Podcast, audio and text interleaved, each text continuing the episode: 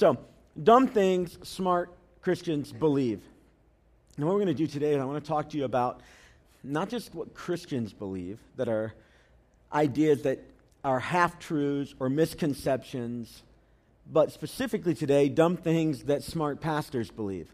Um, dumb things smart pastors believe. Uh, believe it or not, pa- pastors have some misconceptions that affect the way they think and operate, and the way they think and operate has a massive impact on their congregations. And I want to share with you today three big things that over the years since we've started this church, I had to confront some misconceptions, misunderstandings about a very interesting topic that right now is all over the news. It's all over the news. I mean, we had Black Friday, we had Buy Local Saturday. Did you guys know that that's a thing now? And then tomorrow will be Cyber Monday, and we're talking a whole lot about money and spending and all that sort of thing. And there's probably no topic that raises the concern, the um, anxiousness level of a pastor than the topic of, of money. Because the assumption that pastors have about money is that nobody wants to hear about it. Nobody wants to talk about it. And so, around here for 10 years, we have a couple of guiding principles that help us talk about money. Here, here's one thing that we do around here we, we try to talk about what God wants for a person more than we talk about what God wants from a person when we talk about money. Because when you read your Bible in the book of Proverbs, all the way through Jesus' teachings, when Paul's trying to expand on the teachings of Jesus and make it clear what it looks like in the local church context, there's more language about God's heart for us in the topic of money than there ever is about what God wants from us. So, around here, what we've done is we put on symposiums. We help people who are in debt get training.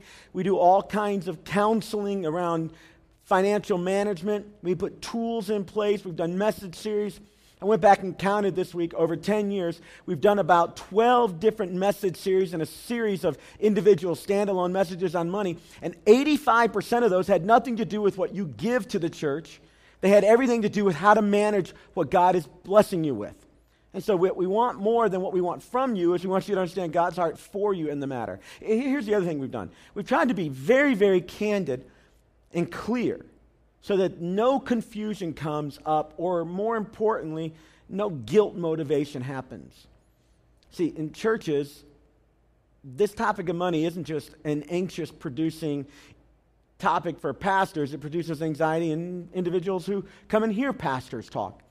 And so, what we've tried to do is make sure that there's no guilt motivation going on at all. But that hasn't prevented us from talking candidly about it. And so, for the next just few minutes, I want to talk with you candidly about money at Four Corners and three big misconceptions I had. And I'm going to promise you, you don't need to put on your seatbelt. You're not going in for a bumpy ride. Nobody's going to guilt motivate you. I'm not trying to get you to empty your wallets today, none of that sort of thing. But I want us to do what we've done with all these other topics that have misconception in them. But they're, they're rife for that at least. I want us to just lay it on the table and talk openly and honestly about it. And to get started, I want to share with you the first misconception that I, uh, that, that I thought about. All right, so here's the first one is that um, I shouldn't talk about money. That's, that's a, an idea that has been in the back of my mind. I shouldn't talk about money because people really don't want to give. That's the myth that I struggled with is people don't want to give. When I started out in this church, I thought that people held onto their money like really tight and they don't want to give it to God or his work. But in 10 years of doing pastor work, what I've discovered, I don't know if it's different in other churches. I can't explain what another church does, all right? But in our church, what I've discovered is people actually enjoy giving. They actually enjoy giving back to God a portion of what He's blessed them with. It's almost as if they have the idea that God has blessed them with more than they need. And since He's blessed them with more than they need, they're going to give a portion of that back to Him. Now, this was a new concept for me because I had that idea that if we talked openly and honestly about money occasionally over the life of this church, that what would happen is it would drive people away. But what I've discovered is that in years of doing this, is that just the opposite is true. People like to give, but they don't want to be guilted. They don't want to be strong armed. They don't want to have somebody put the spiritual vice on them and you know squeeze until they, they write that check. And so understanding that has brought to me a certain amount of freedom as we've begun to deal with the misconception. Let, let, let, me, let me put it to you in a kind of a clear sentence. Here it is. What I have found is that Christians, like Four Corners people at least, aren't really satisfied with their giving. And for many of them, believe it's a weakness upon which they'd like to improve. So let me, let me give it, like this happened this week. I had a conversation with a guy that said, I was at this other church a few months ago, and we've been coming to Four Corners lately. And the reason I left the other church is that church went into a building program, and like every single week, all they talked about was money. That's all they talked about. And, and over time, um, I began to feel like that's really all they wanted from me. And he said, and besides, my family's going through a rough time anyway. And while I have a high desire, I really couldn't even do what I wanted to do. And here we are, it seems to be all that we're talking about. And it just makes going to church not enjoyable. He, he actually used uh, an, an image that I've heard other people use. He said, It's like if I go to the golf course on Sunday morning, which, by the way, you shouldn't do. If I go to the golf course on Sunday morning, the last thing I want to do is experience all kinds of drama on the playing field. I don't want to experience all kinds of drama with other people playing, long waits, frustrated people, because I go there to relax. I don't want to go to church and experience all kinds of drama and tension around an area where I'm already feeling drama and tension in my own life.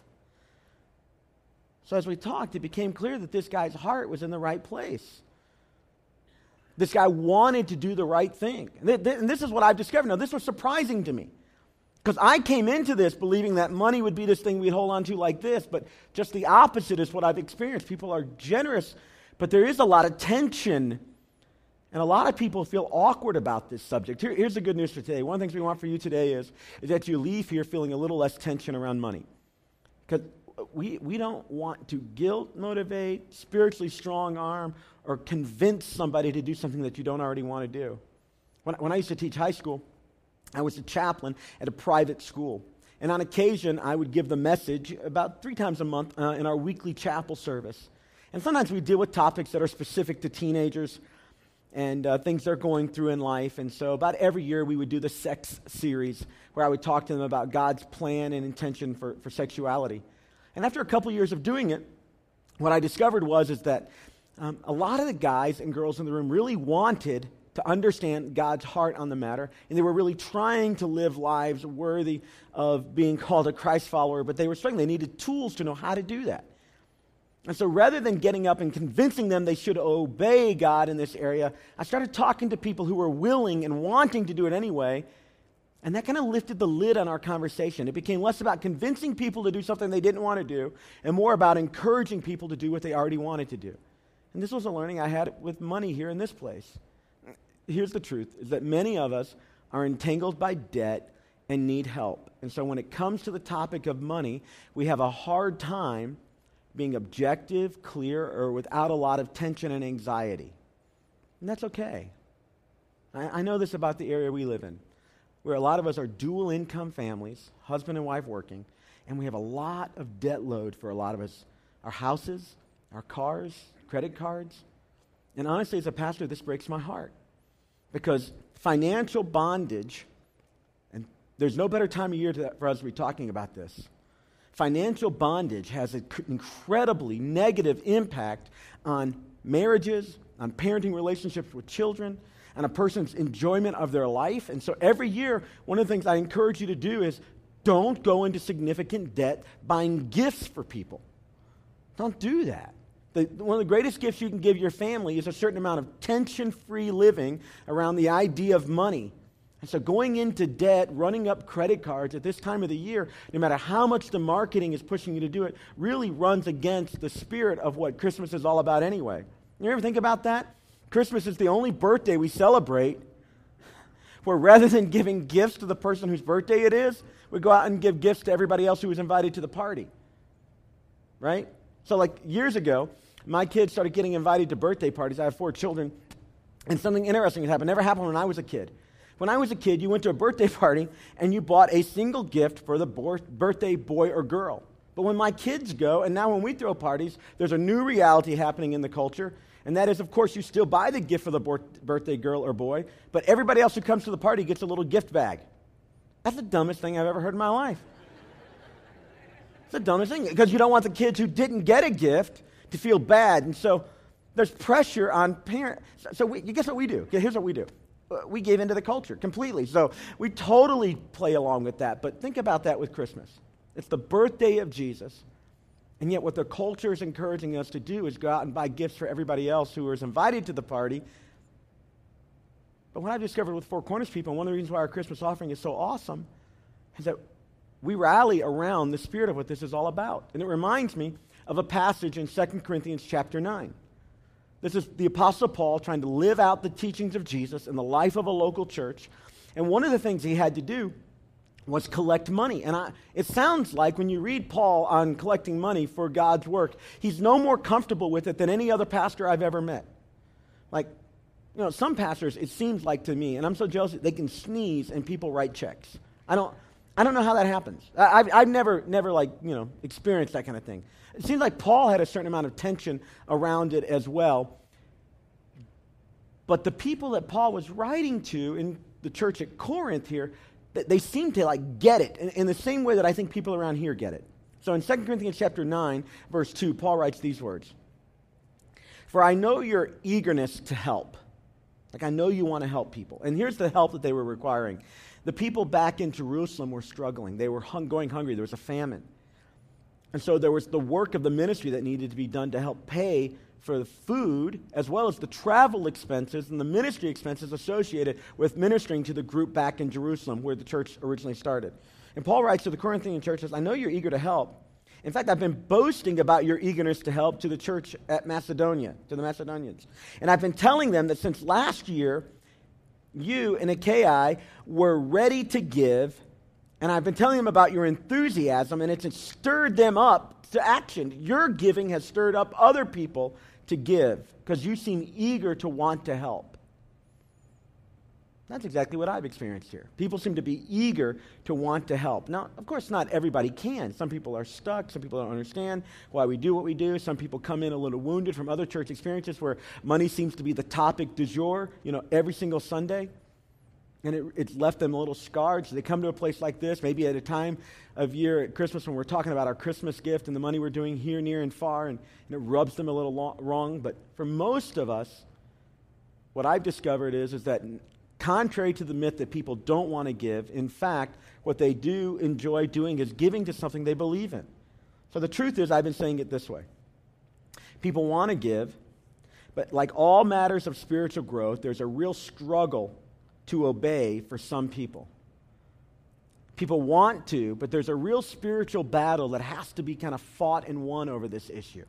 Now, there, there, it, it's interesting that Jesus did talk more about money than he did about prayer. Because it seems like for Jesus, the number one competitor for a person's heart was stuff.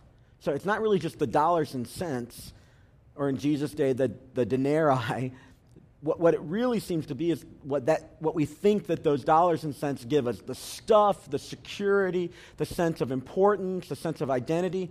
And Jesus said all that stuff over time will crowd out the work of God in your heart. And a few weeks ago, we talked about how bitterness will crowd out God. Well, the clamoring and the grasping for stuff will do the same thing.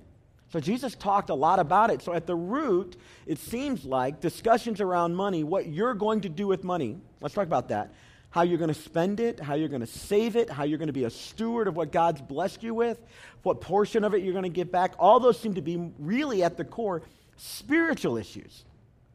And again, just a little surprise here is while it's true that there seems to be some people who are consumed with the sin of greed, there, there are a few of those. But I have discovered in church not really that many. If that's you, let me just say what you should do. You should like repent, you should start giving, and you should probably stay out of church leadership because there's just no room for greed in church leadership. That, that always leads to trouble, whether it's a pastor who's greedy or, or a church board who is consumed with money more than they are the vision and mission of God. Uh, greed just has no room for church leadership. But I've discovered most people in the pew aren't greedy. Here's what I've discovered for most people, it's fear, not greed, that's the real barrier to their giving. That's like the guy I was talking to you that day. Look, we're struggling and I want to, but if I do, I'm concerned that I won't make it over here. And then he was like, was honest and said, look, the only reason we're in the struggle over here is because of bad decisions we made, but still, I've got to live with that reality. Man, I appreciate that kind of honesty, the ability to talk about those things. That would have meant a big, big deal. That would have been, meant a lot to me as a young man married trying to make it with my wife and figure out how we were going to honor God and fulfill the responsibilities that we had in front of us. And we had made a few mistakes ourselves financially, and so we were a bit at a hole. And every time we went to church, and I'm serving on a church staff, every time the offering bucket came around, my guilt quotient went up, my frustration quotient went up. And at the core of that wasn't greed, but fear. And what, what, what I've discovered is that fear is one of the biggest barriers to people giving. Paul dealt with that in, in, in the Corinthian church, and he discovered that while people were very, very motivated to give, sometimes there were these barriers. It's interesting. Uh, in the Old Testament, when David was raising money for the church uh, to build the temple, if you will, and uh, he called on the people as the king to give to that. Here's the attitude he had that I've discovered exists in, a, in, in, at least in our church. Again, I can't talk about other churches. So here's David's words in 1 Chronicles chapter 29. He says, But who am I and who are my people? So this is David the king talking about his kingdom, that we should be able to give as generously as this. Everything comes from you, God, and we have given you only what comes from your hand. This is the attitude that I see happening in a place like this. And so, as I think about the myth that people don't want to give, here's what I've discovered. Is yeah, they want to. Sometimes they're afraid. Sometimes they have debt. But they're wrestling with the idea that God has already provided and that all that is needed by way of material and financial resources to accomplish all of God's purposes in the world are already in the hands of God's people. And they'd like to give some of that back. And I'm going to tell you how freeing that is to be serving in a church where that's true. Because if that weren't true, it wouldn't take long. We'd have to shut our doors. I mean, the kingdom of God, the work of churches around the world are not funded by some invisible fund or some, you know, uh, tax like has happened maybe in other countries and other times. In the United States, at least, it's all funded by free will offerings of people who want to do it, like Paul was writing about. Like David saying, I'm just giving back part of what you've already given to me. So the first myth is people don't want to give. Here's a second myth about money that I've wrestled with. I've really thought about this that if I give messages on giving, people are going to get angry and they're going to leave the church. People are going to get angry and they're going to leave the church. And I got really, really convicted over this. You know this word convicted? It's like when God leans on you. So it's not guilt that comes from maybe your own experiences, but it's conviction that comes from God's Spirit. And so for, for years, I struggled with this and didn't do much with this topic at all. We didn't even provide tools for people, really. In fact, in our first three months of having church services back at the Rave Theater when we started 10, 10, years ago, we were so concerned about money that we got our offering talk down to about 15 seconds. About 15 seconds. It wasn't even enough time for people to write checks. And about the fifth time, somebody said to me, Look, I would like to give, I don't have time to write. Would you just stretch out the time a little bit? I thought, well, all right, I can give you, you know, 45 seconds. And over time, we've, you know, expanded that just enough time for people who want to give to be able to give. But I really struggled with the idea that if I give a message, somebody's going to leave the church. And here's how God convicted me about it. Um, one, one, of my spiritual heroes I've never met, but I'm looking forward to meeting him in heaven, is a, is a young man by the name of Timothy, a young pastor. And I relate to him not so much because I'm young, but because I feel undeveloped sometimes in my, in my maturity. So when I read Paul's words to Timothy, I hear a lot that I need to hear. And so Paul tells Timothy in 1 Timothy chapter 6 these words when it, when it relates to a pastor and money. He says, now, now just look, look at the sternness of Paul's words to Timothy here. Behind closed doors, elder pastor to younger pastor, command those who are rich in this present world not to be arrogant, nor put their hope in wealth, which is so uncertain. Boy, it wasn't all that long ago in the history of this country, we saw how uncertain wealth can be when we watch land values and retirement values drop significantly, uncontrollable by us. Command people who are rich, who have stuff, not to put their hope in this world, but to put their hope in God, who richly provides us with everything for our, I like this word, enjoyment. God doesn't mind if you enjoy your stuff. This is just good, healthy, biblical theology of money. He actually enjoys you enjoying your stuff. And then he says, instead of commanding them, to, uh, instead of commanding them to uh, command them to not put their hope in things in the world, but in, in, into God, he says also, command them to do good, to be rich not just in stuff, but to be rich in good deeds, and to be generous and willing to share. In this way, they'll lay up for themselves treasures as a firm foundation for the coming age, so that they may take hold of the life that is truly life. Paul tells Timothy, look, don't be afraid. And these words and others in the Bible begin to challenge me and convict me and make me think, you know, it's really not about money. The reason I, as a pastor, have to talk about money is because Jesus did, and the reason he did is because there's a battle for people's hearts. So this really becomes a discipleship issue. Giving becomes really a discipleship issue. So the truth is, is giving is first an issue of discipleship. And for me as a pastor, to not engage it honestly and directly is to abdicate my call to make disciples. And I don't know if you know this, but that's the only thing pastors are really called to do. We're called to gather people in and help them discover Christ for the first time. We call that salvation. And then to take those who've experienced salvation and grow them up into maturity in their faith. That's called discipleship. That's really the only job we have by God. And so to avoid this whole issue that Jesus spent a lot of time on is to abdicate that responsibility. But a lot of pastors are really scared about this. And on occasion, I feel a certain amount of angst as well. You guys have made it easy. And I'm incredibly grateful for that. Because I've discovered a willingness and a gentleness around this topic that for other churches seems to be a, like a, a brick wall.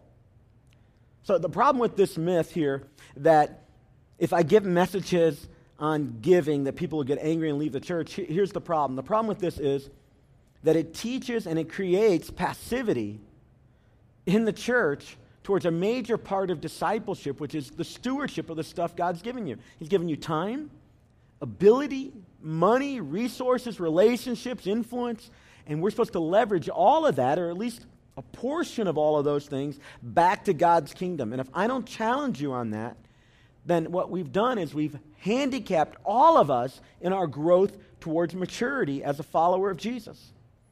So, this myth then excuses the timidity of some church leaders to make stewardship a vital component of discipleship.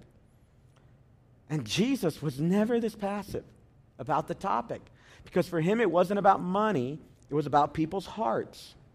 So again, Paul's words to the Corinthian church in his second letter that we have, 2 Corinthians chapter 8, he writes these words. In the midst of a very severe trial, their overflowing joy and their extreme poverty welled up in rich generosity. Paul was going around collecting money. We heard about that in the first letter. And he discovered a group of people that were struggling themselves, but in the middle of their struggle, they, they like really gave significantly above what would have been normal. And then he writes these words to the Corinthian church, like them. But just as you excel in everything, you're, you're good at faith, you're good in your speech, your knowledge, and your complete earnestness, and in your love, he said, you should also excel in the gift or in the grace of giving because it's a part of the whole thing. So for me, the struggle of people don't want to give, or at least believing that, and then coming to terms with the fact that's not true, or if I give a message on giving, somebody's going to get angry and leave the church. There was a third thing that I struggled with is I believe that people knew how to give. And in our church, maybe more than any church I've ever been in, we have people who are willing, but we haven't been in an environment or we haven't practiced for long a pattern or discipline of giving. And so sometimes just learning how to give becomes a big part of fulfilling this piece of our discipleship. So, so here's the truth even willing people have to be shown the biblical way to give. And so the key is to start moving towards fully honoring God with your money and to do that in a biblical way. So I want to take you to the key passage in this. It's not all that complicated. 1 Corinthians chapter 16. Again, Paul on that first letter trying to raise money for ministry and for the people who are hungry in Jerusalem. In 1 Corinthians chapter 16, just look at these words. Here's what Paul writes in terms of how to give. He says, Now about the collection for the Lord's people. He says, I'm going to tell you to do what I told the Galatian church to do. And then, and then it just gets very simple here. He says, on the first day of every week, let's, let's pause for a second. So they would work for a week, and on the last day of the work week, they would get paid. Now, now typically, that would be a, a Friday, because on the Sabbath day, they would rest. So they'd get paid on the Friday before the very last day of the week. And then Sunday would be the first day of the week. On the first day of the week, so the day after you get paid, or the day after you get paid and the day of rest, on the first day of the week, which means uh, right after you've been paid, when you experience some increase, Paul says, and then he says, second phrase, each of you should set aside a sum of money in keeping with your income. So if you get income, then set aside a portion of it. If you don't get income, don't set aside a portion of it. If you lose income, don't set aside a portion of it. But if you get income, set aside a portion of it right after you get it. And then he says, saving it up so that when I come, no collections will have to be made. Put it aside and don't touch it until it's time to give in the offering. So here's the biblical model. Just nothing complicated here. On the first day of the week, which means right after you've been paid, when you've experienced some increase, each one of you should set aside a sum of money in keeping with your income. The idea here is proportional. Or as your income goes up, your giving goes up. As your income goes down, your giving goes down proportionally. And then he says, saving it up so that when I come, no collections will have to be made. So the idea here is a protected discipline that you practice over time and this both frees up the giver and the ministry, or frees up the giver and the church, because we're not like putting it aside, and then when we run out a little money over here, or we want to go out to eat over here, then we dip into the fund. No, it gets protected. So the, the simple teaching here is, is that if you get increase early on, set aside some money. So what I was able to say to this guy that I had coffee with the other day is, look, dude, you don't have to feel guilty. Every time the offering bucket passes at four corners, you shouldn't feel any anxiety at all. What you should do is simply decide what portion of your giving you're going to give and then be done with the question. Is it going to be $5 a week? Is it 2%? Pray about it, land on an amount, and then quit feeling horrible. Stop struggling. You have the reality of your debt you got to manage. You also want to do this, so let's do something and then quit feeling guilty. So we with him, I talked about him starting at about 1% a month of his income right after he gets paid and giving it. And then over time, as he's freed up and as he deals with his debt situation, then potentially, if he feels like it, giving more. But I said, you don't ever need to feel guilty. And if you hear us talking about money right now, you don't need to carry any guilt about that. And I shared with him that in our church, some people can't give. We have some single moms who really, it would be really like foolish for you to give more than just a couple bucks because you have a, an obligation. And we have other people who can and they won't because maybe they're ignorant or they're struggling with other things or maybe they just don't know how. But then we have a bunch of people at this church who can and do, which is pretty amazing. It's pretty amazing that that happens.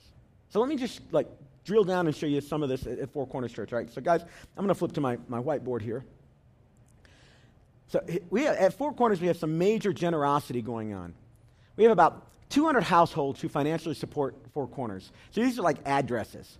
In, in our church, a household is typically about three people. It's typically a husband, wife, and a kid on average, all right? So, like, if, if that's not you, on average, as a part of the group, that's where we are. So, 200 households give. That represents about 600 people, all right, who give uh, to the life of this church. Let's see here. Now, we have two numbers that we monitor every Sunday. We have a big attendance and a small attendance that we monitor. So these are households that call Four Corners home. About 200 households a week, that's the blue number, show up. About 600 people a week. All right? But then, in a, in a, over a quarter, over three months, the truth is, is it's not the same 600 people every week. There's about 900 people, or an additional 100 households, who call this church home. So about 900 people call Four Corners home. If you ask them where they go to church, they tell you Four Corners. Some of you don't see them because you come on alternating Sundays. Average person around here is coming just over two times a month. And so you can see how that there's a big attendance number and a small attendance number. The account on Sunday is the smaller number. All right? So, together, about 600 people on average, now not the attendance, but the people who give, give about $630,000 a year towards Four Corners. And this generally covers our operating expenses, or it gets close at least. And by the way, this is not so bad. This is actually a pretty good, pretty good thing. So let's just look at the numbers here. Again, these, these are households. The blue is people who attend and give regularly, about 200 households. People who attend and don't give regularly is about 100 households. And then, interestingly enough, we have four households who do not attend, but they give regularly. These are friends of mine from when I was a kid. They send money in, and um, they just believe in the ministry. It's pretty, amazing that that would happen. I'd love to see that number go up because these people, they don't ever call you. They, they never have a problem. They just like they just like give, which is kind of amazing. So they don't ever have an, they never tell me the music's too loud. They never say it's cold in here. It's kind of kind of awesome. So now, here's, here's where it gets really interesting. That's about average giving per these 200 households. If you're in ages 20 to 29, the average giving per week is about eight bucks. or uh, $416 a year. Do, do, you see how $8 a week really adds up to a big impact? It's pretty, pretty incredible. If you're age 30 to 39, you give about, on average, $24 a week or $1,248 a year. And if you're over 40, you tend to give about $49 per household, not per person, per household per week, or about $2,548 a year. And you take that times the 200, do the math on this, and we get to about 630. Now, beyond the 630, there's some other giving for like um, the girls in India we sponsor. We, we can't count that because we can't spend that on electric bills, all right? We can't pay uh, uh, utilities with that because that goes to those girls. That's designated money. And sometimes, like if you buy a book, it goes back to. So this is like the free budget money that we have, all right? Let's do a little reality check. So, a little reality check at $54,000 a year income for average house. The median income in Westchester is 84,000 a year. In Liberty, it's about 101,000 a year. In Mason, 83,000 a year. Fairfield's about 54,000 a year. So I just took the lower one. If you're a 20 something and your income's about 54,000 a year and you're given $416, that's about 0.7% of your income get, being given to the church. It's about national average. If you're a 30 something and you're giving about $1,248 per household to the year, and your income's about $54,000 a year, you're giving about 2.1% of your income to the church. And if you're a 40, 50, or 60 year old person and you're giving $2,548 a year, and your income's about 54, you're giving about 4.2% of your income to the church. These, these are pretty national averages. Now, in our church, the numbers are a little lower than the national average because we have so many people who weren't involved in church until here. And guess what we do with that? It's okay. We take our time. We are more interested in your heart than your wallet. But over time, we hope that you'll take discipleship fully serious and you'll step in. I wanted you to see the numbers here because for me, that's a big deal. Let me tell you what this tells me as a pastor. It doesn't tell me that we need more money. That's not what these numbers tell me, although I feel that tension on occasion. It tells me that we have some growing and discipling to do in this issue for a lot of us, we're going to spend two, three, and four times this amount of money over the next 30 days in Christmas. And that's okay. Buying gifts for people we love. There's nothing wrong with that. God likes us to enjoy that. But somewhere in your head, not in a guilt producing way, you should be thinking through Has God blessed me with this stuff? And if He has, what do I want to give back? And that's a decision for you to make. But I can't be concerned that you're going to get angry at me for just preaching the Bible. That's, that's the tension I feel and pastors feel. So that's the kind of the reality check for us. So let's, let's talk about this. In 2015, here's what the staff and I are praying for. Now, this is not something you have to do, it's what we're praying for. We're praying for 150 families. So maybe that 100 that call us home that don't give, and maybe 50 more of those who do, to give $10 more a week than they currently do. Now, listen, if you can't, you should just ignore what I'm saying for the next five minutes. All right? Don't, don't worry about this. But if you can, here's what we're asking and we would like, number two, for 90% of all of our giving to come in automated via our website versus in the offering buckets. Because we can see what that is and we can budget better our cash flow. And then finally, here's the real reason we're praying for a capacity of 1,000 people a weekend in this building. Right now, we don't have that. We've been getting our space ready. We're close. We have a little bit of parking work to do in the back and in the front. We're close. But we believe that what God wants us to do is to be ready for a thousand people. And to do that, our budget has to grow, our staffing has to grow, our building has to shift just a little. We have a little bit of ministry capacity to work on in the first quarter of 2015. And part of that is, is people who call this church home giving a little more money. And so 10,000, or I'm sorry, 10,000, $10 a week, that was a Freudian slip right there. You. $10 a week, um, for a lot of folks, it's not that big of a deal. You barely miss it. For those of you that are giving, going to automated would be a major change uh, for us. By the way, if you like, if you don't see a lot of people putting money in the offering bucket, that's because right now about 62% of people who give to the church do it automated. They don't ever write a check. They don't ever drop change in the bucket. Uh, they do that online at home. All right. So this is what we're praying for. So let me ask you. Let me tell you what you can do. I'm wondering if you'd be willing to give $10 more a week than you currently do. So maybe if you're new to the church, you don't give anything you think about giving $10 a week. And if you can't, guess what? Don't. If you're angry, don't. If you don't believe in this church, don't. All right? It's okay. But this would be a major game changer getting us ready for what we think God wants to do in 2015. So $10 a week, $44 a month, or $520 a year would go a long way per household. So if you don't, like, start here. You got start somewhere with giving. Engage that conversation so that you're not victim to the guilt and the shame every time it comes up. Feel good about it. Decide and then be done. If you are giving and you're not giving where you want, think about adding $10 a week. I'd love it if everybody in the room would consider automating your giving. You just go to www.fourcornerschurch.com. You take about five minutes to set it up the first time, and then you can adjust it, turn it on, turn it off as much as you want. But if, let's say, you're giving already maybe 20 bucks a week, if you do that online, it allows us to see what's coming, and that impacts our cash flow and spending, and it has a significant impact on our ability to steward the money to the best way possible. And then the final thing is, is we'd love for you to use the, uh, the My Christmas gift offering that we're doing to kind of jumpstart your giving. This is a great way to get up to speed. So between now and the end of the year, give it to my Christmas gift, watch the money make a major impact, and then come January, make this a regular habit for you. This is what we're asking you to consider doing, but if you can't, honestly, it's all right. If you can, let me tell you what it's going to accomplish. I think what will happen is we'll be moving towards full obedience as disciples of Jesus. And the truth is, is, some of us need to take Paul's words, you do well at all these other things, now begin to excel in the grace of giving. And for some of us, it literally is as simple as $10 a week. I think that we'll be investing in eternity and laying up real treasures in heaven.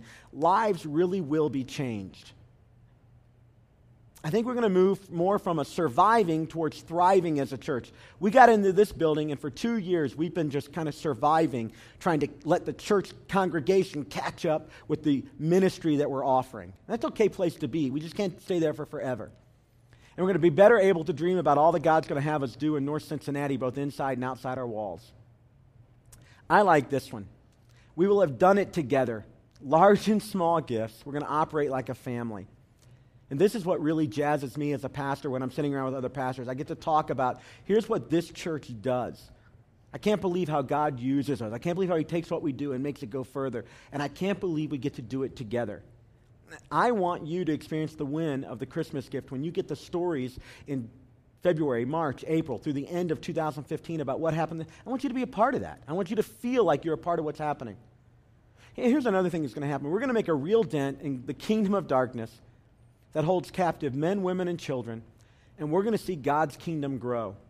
I don't know of a church in North Cincinnati that does a better job of helping families grow together and grow towards Christ than our church. That's why even if I didn't attend here or pastor here, you know, this weren't my job, I would look at this church and think it was a good investment of my money. Because I can literally look around the room and see people whose lives are being impacted because of my giving. And then finally, I think we will have invested in fertile soil because I think 4C is a great investment. So, one more time, look at this chart 8, 24, and 49. So, like, what do you want to give? Like, you don't have to answer me. You don't, in fact, you don't have to answer today. In fact, you shouldn't feel any pressure to make a single decision today. But somewhere in your discipleship process, you should probably think about what you want to give in a way that isn't fueled by hurt, anger, frustration, or fear. But just for you and your family, how are you going to take Jesus' words and Paul's words about money seriously for you? So we can make some small steps but have a big impact. It's amazing what $10 more a week will do in the life of our church. And most of us will barely miss it, but for Four Corners, we'd feel it immediately. And we'd be able to come into 2015 stronger, ready for 1,000 people a weekend as opposed to about 600. And we would be ready, I think, for bigger impact in this community, which is really what we're all in this for anyway. We're in this so that God can grow us and we can reach outside these walls to others. Oh, there's my talk about money. And if you're mad at me, I'm really sorry. But at the end of the day, we have to have conversations like this because we're not here to just feel good about us we're here to do the work that God's called us to do, and we can't do that outside of God's plan. And God's plan was that He would bless you with stuff more than you need in hopes that you would be a good steward of what you need and you'd be able to give some of that back to the work that He's doing in this world. And no matter what I say, what I don't say, that will always be God's plan. And I want you to be a part of that. So, towards that end, why don't you take out your Connect card and let's take a few steps together as a congregation. Well, I've been talking about money, but really we've been talking about your heart. So, next step A for us every week is the same. Today, I'm making Jesus my Savior and Lord. I'd love to give you a chance right now in this Christmas season to open the greatest gift this world has ever seen. And that's the person of Jesus who came in the form of a baby, lived a perfect life, gave his life on a cross, and was resurrected from the grave. Putting your faith and trust in him can connect you to God. He becomes your Savior and your Lord. We ask you to check next step A as an indication of your faith. And in a moment when I pray, use my words, use your own, and look to God say, God, I agree with what your Bible says about me. I'm a sinner and I need a Savior. Would you save me? Would you become the leader of my life? If you want to do that, check the box, put the card in the offering bucket when it comes by at the end of the service, and we'll communicate with you about that. Here's next step B today I'm choosing to get baptized. In a couple weeks, I'll share with you the stats of all the next step A's and next step B's for this year. I think it might blow you away. We almost don't go any week. I mean, it's rare for us to go a single week that somebody doesn't take next step A in this room. This church is on the front lines of ministry. And on occasion, you get to see some of those that are being celebrated in baptism. But the impact of your giving goes a long way and impacts eternity. So, next step B says, hey, I'll take a bold step and I'll give at least $10 a week to the tithe and offering fund at Four Corners starting today. If you're ready to do it, go ahead. If you're not, it's okay. Nobody here is pressuring you. All right? Here's next step D. Who would say, hey, I'll take a, a bold step and increase my giving by $10 extra a week starting today? And then finally, next step E, for those of us that need a little time to process. Hey, I have some praying to do and thinking to do concerning my giving with Four Corners Church. So pray with me about my giving. And we'll join with you in prayer. Nobody's going to strong arm you, nobody's going to pressure you. You're not going to get a nasty letter from us. This is about people freely giving back to God what God has given some of them and it's about us taking that money and doing incredible ministry with it. So, Black Friday, Buy Local Saturday, Cyber Monday, and on Sunday, what if we just called it Generosity Sunday? And maybe today, tomorrow, you make a decision to invest more into your church. Let's pray about these things right now. Father, I want to thank you that I get the privilege of talking to people who are incredibly generous. And I've never really experienced what I've heard other pastors talk about this anger and kind of vitriol about the subject of money. And God, I know that some of us come into this room wounded, broken, hurt. We've been taken advantage of. God, I pray that you wouldn't let those experiences impact our receptivity to what you would speak to us. No, God, what you would do instead is you would grow our heart past the hurt. And Lord, where there's ignorance, would you give us knowledge? And where there's willingness, would you show us a way? God, I want to pray for just a moment against fear that if I give, I won't be able to do all that I want. God, help us to think soberly and wisely and not give in to guilt. Lord Jesus, I pray for those people right now who are choosing to make you their Savior and Lord. And I pray for those people, God, who are this week going to do some serious heart work around giving and money. I pray this in the name of Jesus, the strong and holy Son of God. Amen and amen.